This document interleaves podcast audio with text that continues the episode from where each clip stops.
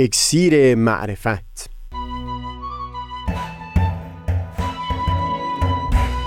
مروری بر مزامین کتاب ایقان. این گفتار نقشی نو برگ یک شاخسار از تا همامه ازلی در شور و تغنیست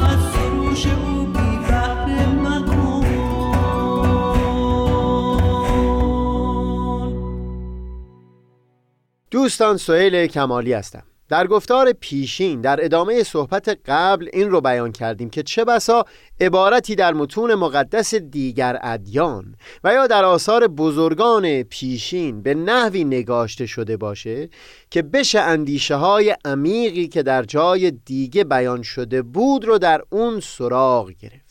منتها جستجوی حقیقت لازمش این هست که دقت بکنیم آیا در اون متن تأکید بر اون اندیشه شده بود یا خیر و اینکه آیا برجستگی اون اندیشه از سوی پیروان خود اون ادیان شناخته شده و لذا آغازگر یک تغییر شده بوده در طول تاریخ حیات اون دین. فرزند شارع آین بهایی و مبین آیات ایشون حضرت عبدالبها در یکی از آثار خودشون بیان فرمودند که در هر ظهوری که اشراق صبح هدا شد موضوع آن اشراق امری از امور بود. و بعد در ادامه بیان فرمودند که در دوران ظهور حضرت کلیم موضوع شریعت الله اطاعت و انقیاد از فرامین پروردگار بود و احکام در نهایت سختی و گران.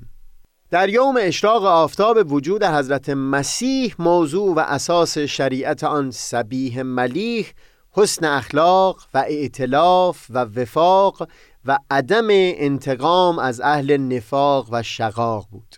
در یوم ظهور جمال محمدی موضوع امر و اساس دین الله کسر اسنام و منع عبادت اوسان و تحقیر فرعونیان و شکستن بت وجود ظالمان و ستمگران بود. و در آخر همین بیان در خصوص اساس و موضوع و محور اصلی دیانت حضرت بهاءالله بیان فرمودند اما در این دور بدی و قرن جلیل اساس دین الله و موضوع شریعت الله رعفت کبرا و رحمت عظما و الفت با جمیع ملل و صداقت و امانت و مهربانی صمیمی قلبی با جمیع توائف و نهل و اعلان وحدت عالم انسان است.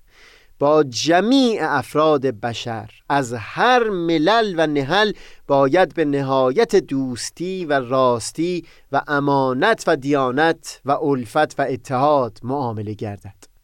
و بعد باز به این مضمون تاکید می کنند که این است شریعت الهی و دین الهی در این قرن جلیل و این عصر عظیم.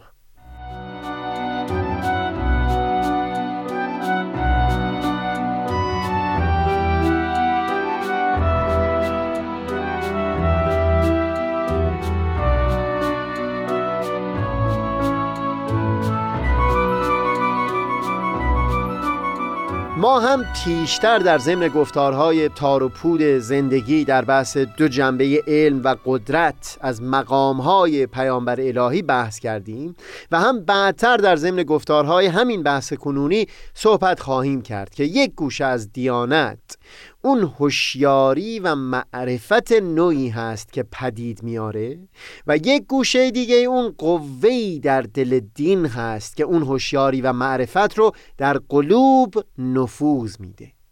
اینکه در یک دو گفتار گذشته و هم امروز درباره تأکید و محوریت یک موضوع سخن گفتیم. بیشتر متوجه است به همون هوشیاری و معرفت نوعی که متون مقدس یک دیانت سعی می‌کنه در جان و ذهن پیروان پدید بیاره. یا بهتر بگم از اثر قوه نافذه دیانت اون هوشیاری در دلها محکم میشه که از سوی پیروان به عنوان اصل و محور اساسی اون دیانت لحاظ شده. به عنوان مثال چه بسا که یک بهایی در دل یکی از روستاهای دورافتاده ایران سواد خواندن و نوشتن هم نداشته باشه و از توضیح بسیاری گوشه های تعالیم آین بهایی ناتوان باشه. اما ضرورتا در پاسخ سؤال افراد تأکیدی خواهد داشت بر بیان حضرت بحالا که فرموده بودند همه بار یک دارید و برگ یک شاخسار این بیان همیشه شیرینی خاصی داشته برای من چون ما لور زبان ها درست مثل همون تعبیر قدیمتر زبان فارسی به درخت میگیم دار که در همین بیان فرمودند همه انسان ها میوه یک درخت همه بار یک دارید و برگ یک شاخسار. در هر حال مقصودم این هست که فردی که دلش با پرتو آین حضرت بهاءالله تماسی پیدا می‌کنه اولین هوشیاری که در دل او پدید میاد همین واقف شدن به اصل یگانگی عالم انسانی هست. مشخصا خود افراد جامعه بهایی هم در تلاش هستند تا بتونن این اصل رو در جان و ذهن خودشون نهادینه بکنن. منتها دست کم در مرحله هوشیاری این آگاهی رو شعار خودشون کردن که جان یک انسان از یک وطن دیگه یا رنج و درد او رو کمتر از جان یک هموطن یا رنج و درد او تلقی نکند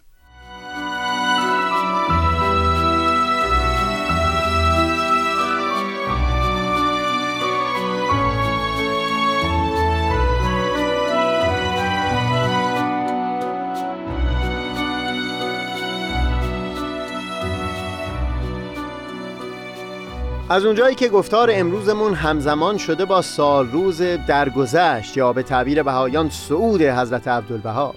بگذارید در صحبت امروزمون این تأکید شدید و محوریتی که در متون مقدس بهایی بر اصل یگانگی عالم انسانی شده رو بر اساس آثار حضرت عبدالبها وارسی بکنیم. یکی به این خاطر که فهم بشه وقتی بیان می‌کنیم تأکید و محوریت در ادیان گوناگون مختلف هست. مقصودمون به چه کیفیتی هست؟ یعنی اون دیانت به چه نحوی همچو هوشیاری رو پدید میاره؟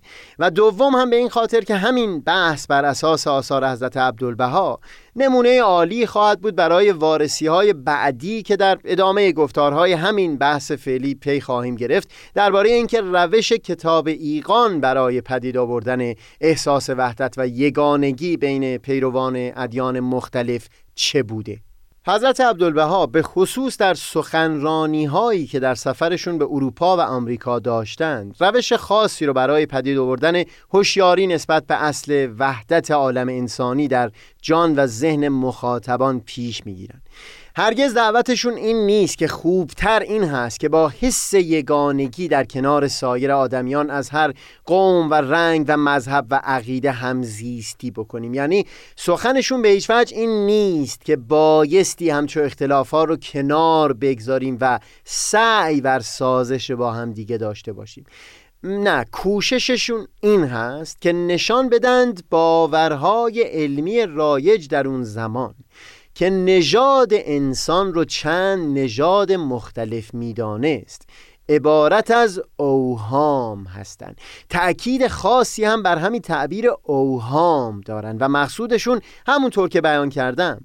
باورهایی هست که ریشه در علم این زمان داشت. این باور وهمی رایج که تنها نژاد سفید توان فهم و انتقال و هم تولید دانش رو داره. زرد پوستان می‌تونن دانش رو فهم بکنن اما توان تولید اون رو ندارن. و سیاهان هم از درک دانش و هم تولید اون محرومه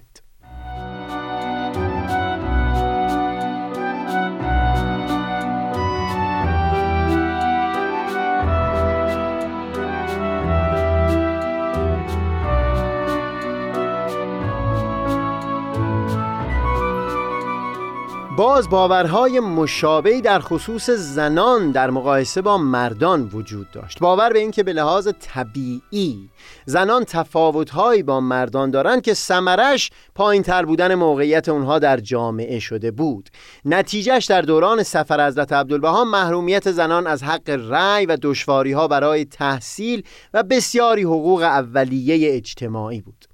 حضرت عبدالبها در سخنرانی ها تأکیدشون بر این بود که نژاد انسان یکی بیش نیست و این تقسیم نژاد انسان به چندین نژاد مختلف جز اوهام هیچ نیست و اینکه بعدتر وهمی بودن همچو باورها در خود علم به ثبوت خواهد رسید.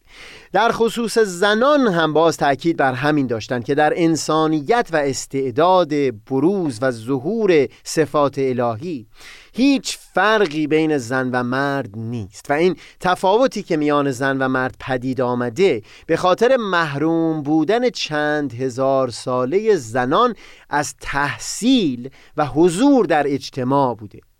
ببینید بیان حضرت عبدالبها این نبود که بله نژادهای مختلفی از انسان داریم اما خوب هست که بین اونها سازش و مدارا برقرار بشه. خیر بیانشون این بود که حقیقت محرز و مسلم این هست که نژاد انسان یک نژاد بیش نیست. تقریبا در دهه 80 میلادی بود که دانشمندانی در رشته مردم شناسی انسان شناسی یا انتروپولوژی با قطعیت تمام این نتیجه را اعلام کردند که نژاد انسان یکی بیش نیست. و چندین دهه هست که کوشش دارند دانشمندان بقیه رشته های آکادمیک رو هم به این نتیجه باورمند بکنند هنوز که هنوزه این سو و اون سو مردم درباره نژادهای مختلف سخن میگن اما جایگاه علم اونقدری در میان مردمان جا افتاده که امید هست به کمک کشفیات علم بشه این وهم رو هم از دل و ذهن مردمان محو کرد.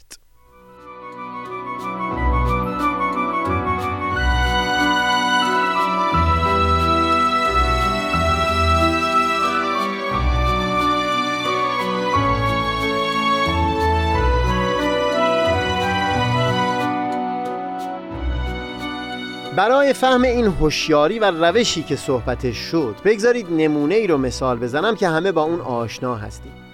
تعبیر توحید زیاد به معنای یگانه بودن پروردگار به کار رفته.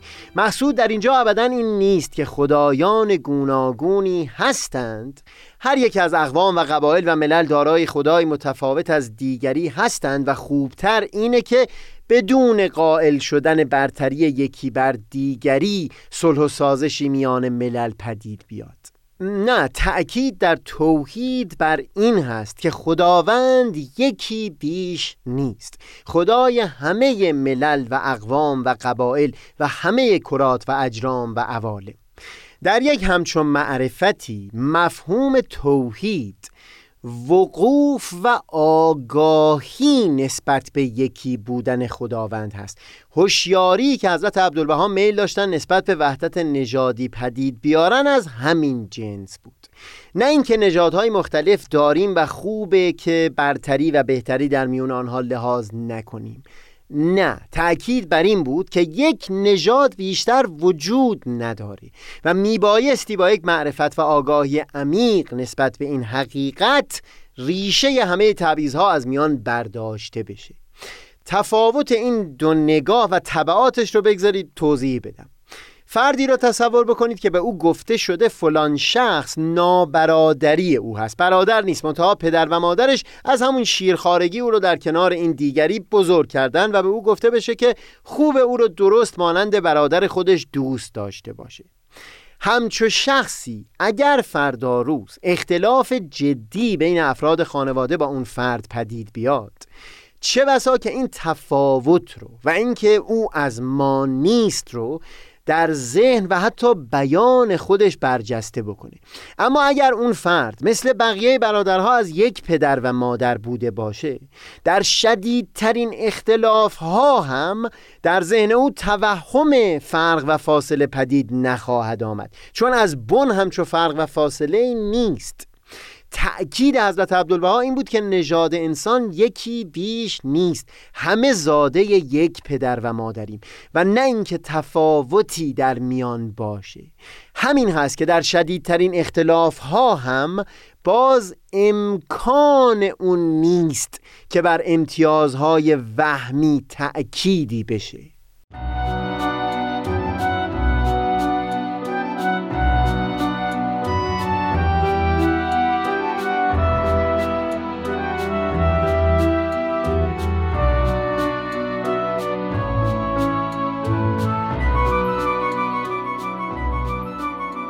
اگر این وقوف و هوشیاری عمیق نسبت به یکی بودن نژاد انسان یا اونطور که میان بهایان تعبیر رایج شده وحدت عالم انسانی پدید می آمد اون وقت بسیاری آفتهای دیگه که در همون زمان سفر حضرت عبدالبها به غرب دامنگیر بشریت بود هم درمان شده بود.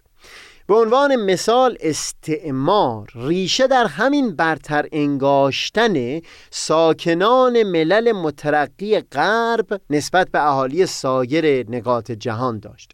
حضرت عبدالبها در همون صحبتها در سفر غرب در خصوص حمله ایتالیا به لیبی و تصرف عراضی دهقانان عرب که اون زمان بخشی از امپراتوری عثمانی بود بارها ناله سر میدن دکتر کامران اقبال در مقاله که درباره نظرات حضرت عبدالبها پیرامون ملیتگرایی نگاشته چندین فراز از این بیانات رو نقل می‌کنه.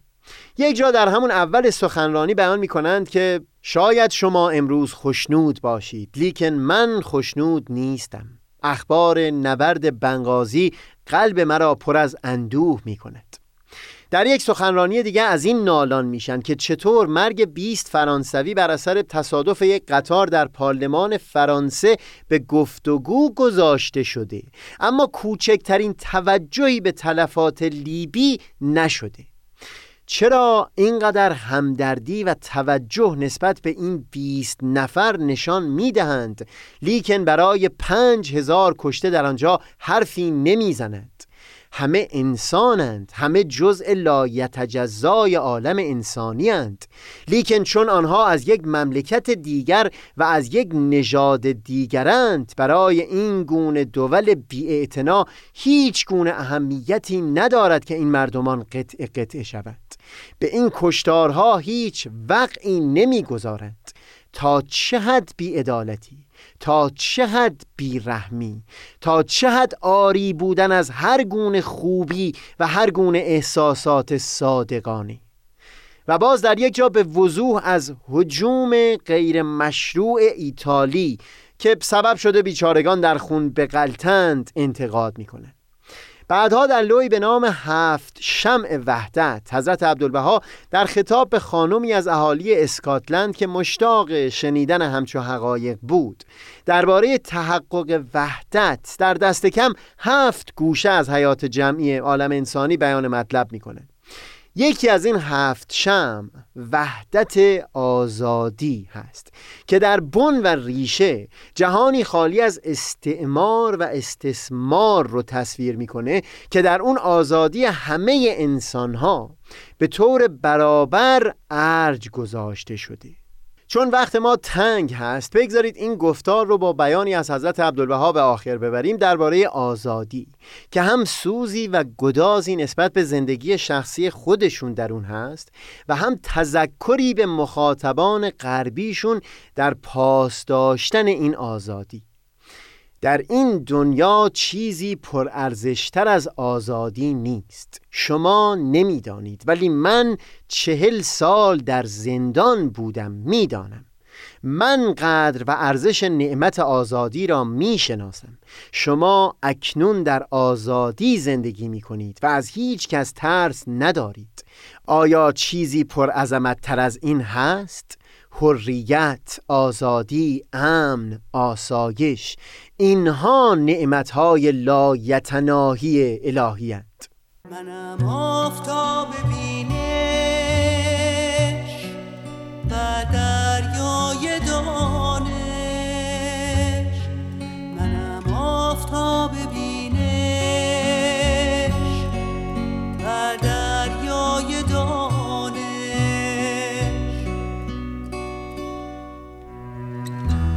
پژمردگان را